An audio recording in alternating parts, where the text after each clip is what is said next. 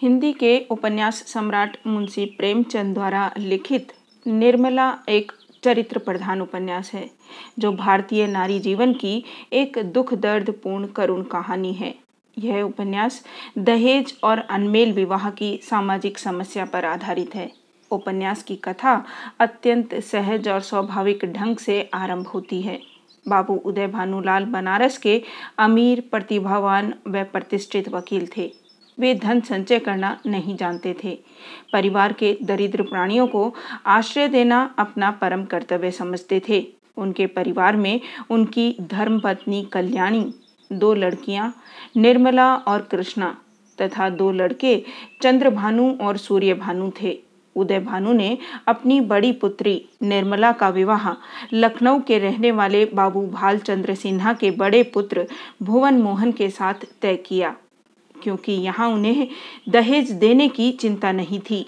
भालचंद्र सिन्हा ने स्वयं कह दिया था कि मुझे दहेज की परवाह नहीं, आपकी खुशी हो दहेज दे या न दे, किंतु बारातियों का आदर सत्कार अच्छी तरह से होना चाहिए।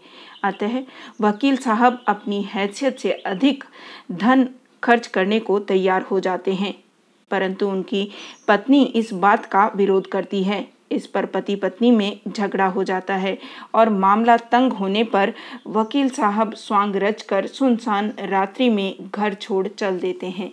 घर से निकलते ही थोड़ी दूर पर उनका एक पुराना शत्रु मतई मिलता है, जिसे डाके के अभियोग में उदय भानुलाल ने सरकारी वकील की हैसियत से तीन साल की सजा दिलाई थी। वह अपना बैर चुकाने के लिए उन्हें मौत के घाट उतार देता है। इससे वकील साहब के परिवार पर संकट के बादल छाने लगते हैं। बाबू उदय भानु की आकस्मिक असामयिक मृत्यु से समधि भालचंद्र सिन्हा, उनकी गरीबी का आलम देखकर मृत्यु के अमंगल अपशगुन बताकर विवाह करने से मुकर जाते हैं। विवाह की बात करने गए पंडित मोटे राम जी से यह समाचार सुनकर कल्याणी को अत्यंत दुख होता है। कि भालचंद्र सिन्हा लड़की नहीं दहेज चाहते हैं। अतः कल्याणी कुछ ताव में, कुछ लोभ में और कुछ बेबसी में निर्मला की शादी तीन लड़कों के पिता विदुर दुहाजू, मुंशी तोताराम के साथ कर देती है। मुंशी तोताराम पैंतीस वर्षीय वकील थे। वे अत्यधिक परिश्रमी थे, अतः उनके सिर के बाल पक गए थे। उनके परिवार में उनके तीन लड़के मनसाराम, जियाराम और सियाराम थे। जिनकी आयु क्रमशः सोलह, बारह और सात साल की थी। इनके अतिरिक्त उनकी विधवा बहन रुक्मणी भी साथ थी। शादी के पश्चात निर्मला पति के घर आती है। दंपति जीवन में कुशल पति मितवई होने पर भी अपनी पत्नी को खुश करने के लिए नित्य नए नए उपहार लाते हैं। परंतु निर्मला संकोचवश उन्हें प्रेम की नहीं, सम्मान की वस्तु समझती है। शायद इसलिए कि पति की अवस्था का ही एक आदमी उसका पिता भी था, जिससे वह दे चुरा कर भाग जाया करती थी। दूसरी ओर बूढ़े मुंशी तोताराम अपनी यौवन की देहरी पर कदम रखने वाली पत्नी निर्मला को प्रसन्न रखने के लिए नित्य नए नए स्वांग रचते हैं। अपनी वीरता के झूठे प्रसंग कह सुनाते हैं। परंतु चपल निर्मला अपने वृद्ध पति की काम लालसा को भाप जाती है। उसे अपने पति के पागलपन पर दया आने लगती है और वह उन्हें प्रसन्न रखने का प्रयास करती है। ससुराल में गहने, कपड़े और धन संपत्ति निर्मला को रूप, वृद्धि और संतोष प्रदान करते हैं, परंतु उसका मानसिक असंतोष बहुत बढ़ जाता है। उसका मन मर चुका होता है। पति से उसे पहले से ही असंतोष है। उसमें विधवा ननद, रुक्मणी उसे निरंतर कोसती रहती है। वह नई बहू पर अपना रोब जमाना चाहती है तो निर्मला अपना मन अन्य बातों व कार्यों में लगा लेती है। वह बच्चों की सेवा शुश्रूषा में लग जाती है। वह बड़े पुत्र मनसाराम से अंग्रेज़ी भी पढ़ती है, किंतु इसमें काम वासना में अंधे पति को शंका उत्पन्न होती है। और वे मनसाराम को किसी बहाने छात्रावास में भेजने का निश्चय कर लेते हैं। तोताराम के अत्यधिक तंग करने पर मनसाराम घर छोड़कर छात्रावास में रहने लगता है। मन ही मन निर्मला उसे रोकने की कोशिश करती है, परंतु वह असफल होती है। रुक्मणी भी निर्मला को ही अपराधनी मानकर उसे नित्य नए ताने मारती है। तोताराम के संशय को समझते ही निर्मला पति के पक्ष में होकर उनका समर्थन करती है और पति की उपस्थिति में मनसाराम के प्रति क्रूरता का अभिनय करती है। परंतु किशोर हृदय मनसाराम इस अभिनय को सत्य समझ लेता है और अपने स्वयमानी स्वभाव में हृदय पर मार्मिकता का अनुभव पाता है। इसी कारण छात्रावास में वह चिंतनशील बन जाता है और दुर्बल होता जाता है। वह बीमार भी हो जाता है। स्कूल के हेडमास्टर के आदेश पर मुंशी तोताराम उसे लेने छात्रावास जाते हैं, परंतु निर्मला के उसे घर लिवा लाने के अत्यधिक आग्रह और दबाव के कारण उनका संशय और भी दृढ़ हो जाने से वे मनसाराम को घर पर न लाकर सीधे ही अस्पताल पहुँचा देते हैं। वहाँ अनेक उपाय करने पर भी मनसाराम अच्छा नहीं होता। उसे विमाता निर्मला के अभिनय की वास्तविकता का रहस्य विदित हो जाता है। इधर निर्मला भी बीमार पुत्र को देखने के लिए तड़पती थी, परंतु तोताराम के मना करने से वह अकेली अस्पताल नहीं जा सकती थी। परंतु जियाराम से मनसाराम की अत्यंत बुरी दशा का समाचार सुनते ही वह निर्भीक होकर अस्पताल पहुँच जाती है।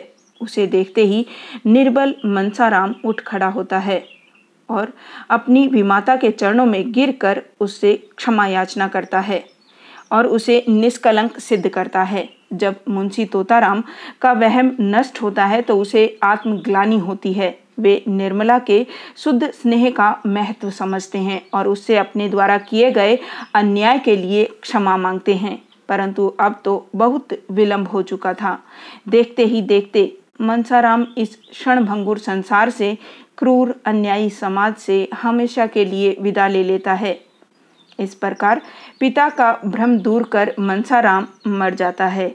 परंतु उसकी बीमारी से डॉक्टर सिन्हा तथा उनकी पत्नी सुधा से निर्मला का गाढ़ परिचय हो जाता है। डॉक्टर सिन्हा वे ही महाशय हैं जिनसे निर्मला की सगाई पक्की होकर टूट गई थी। निर्मला अपनी सखी को सारी बातें बताती है। कि डॉक्टर सिन्हा ने दहेज के लोभ में आकर उससे शादी करने से इनकार कर दिया था। उसकी करुण गाथा सुनने के बाद सुधा निरंतर अपने पति को व्यंग्य बाणों से कोसती रहती है। निर्मला को अपनी छोटी बहन कृष्णा के विवाह की चिंता सताती है। इधर डॉक्टर सिन्हा भी अपनी भूल का प्रायश्चित करते हैं। सुधा के द्वारा बार बार प्रताड़ित करने पर वे बिना दहेज के कृष्णा का विवाह अपने छोटे भाई के साथ तय कर देते हैं। सुधा गुप्त रूप से निर्मला की माता कल्याणी को पाँच सौ रुपये भेजकर उपहार करती है। इधर मुंशी तोताराम पुत्र वियोग से उदास रहते हैं। अब वे कचहरी का काम भी ठीक तरह से नहीं कर पाते। परिणामतः आमदनी भी कम हो जाती है। उन्हें कर्ज लेने पड़ते हैं। जब वे कर्ज अदा नहीं कर पाते तो साहूकार उनका मकान नीलाम करवा लेता है। इसी बीच निर्मला एक पुत्री आशा को जन्म देती है, जिसमें तोताराम अपने खोए हुए पुत्र मनसाराम को पाते हैं। परंतु क्या तिनके का सहारा पाकर कोई तट पर पहुँच सकता है?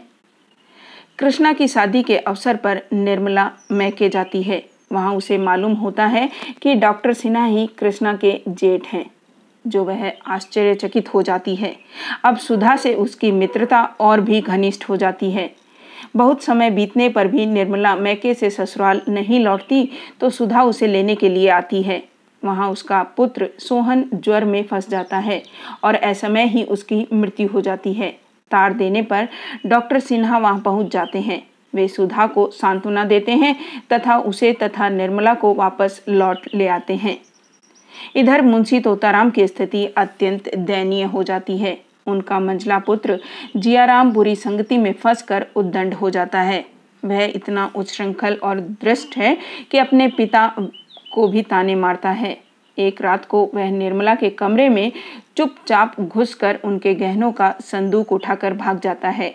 निर्मला उसे देख भी लेती है, परंतु मुंशी जी को कुछ नहीं बताती।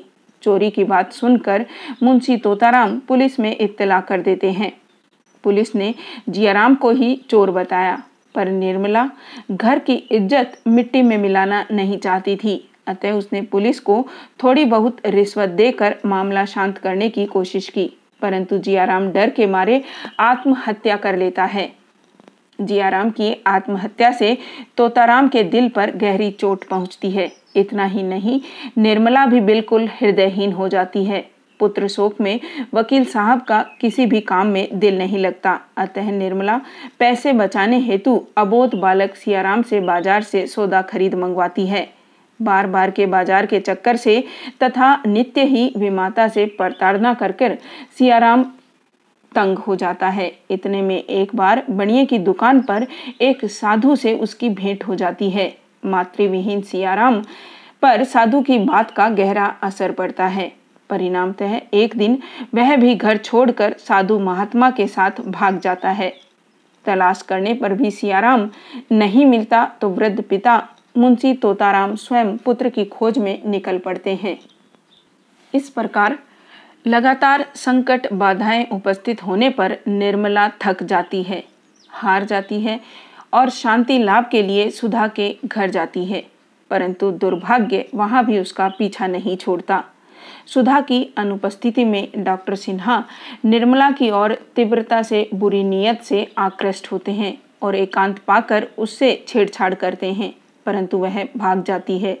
रास्ते में ही उसे सुधा मिल जाती है। वह कुछ संकेत कर देती है जिससे सुधा सारी बात समझ जाती है। वह अपने पति की चारित्र्य हिंसा की भ्रथना कर, करती है।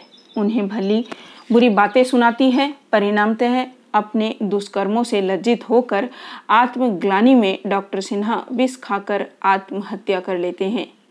उनकी मृत्यु के पश्चात सुधा अपने देवर के साथ घर चली जाती है।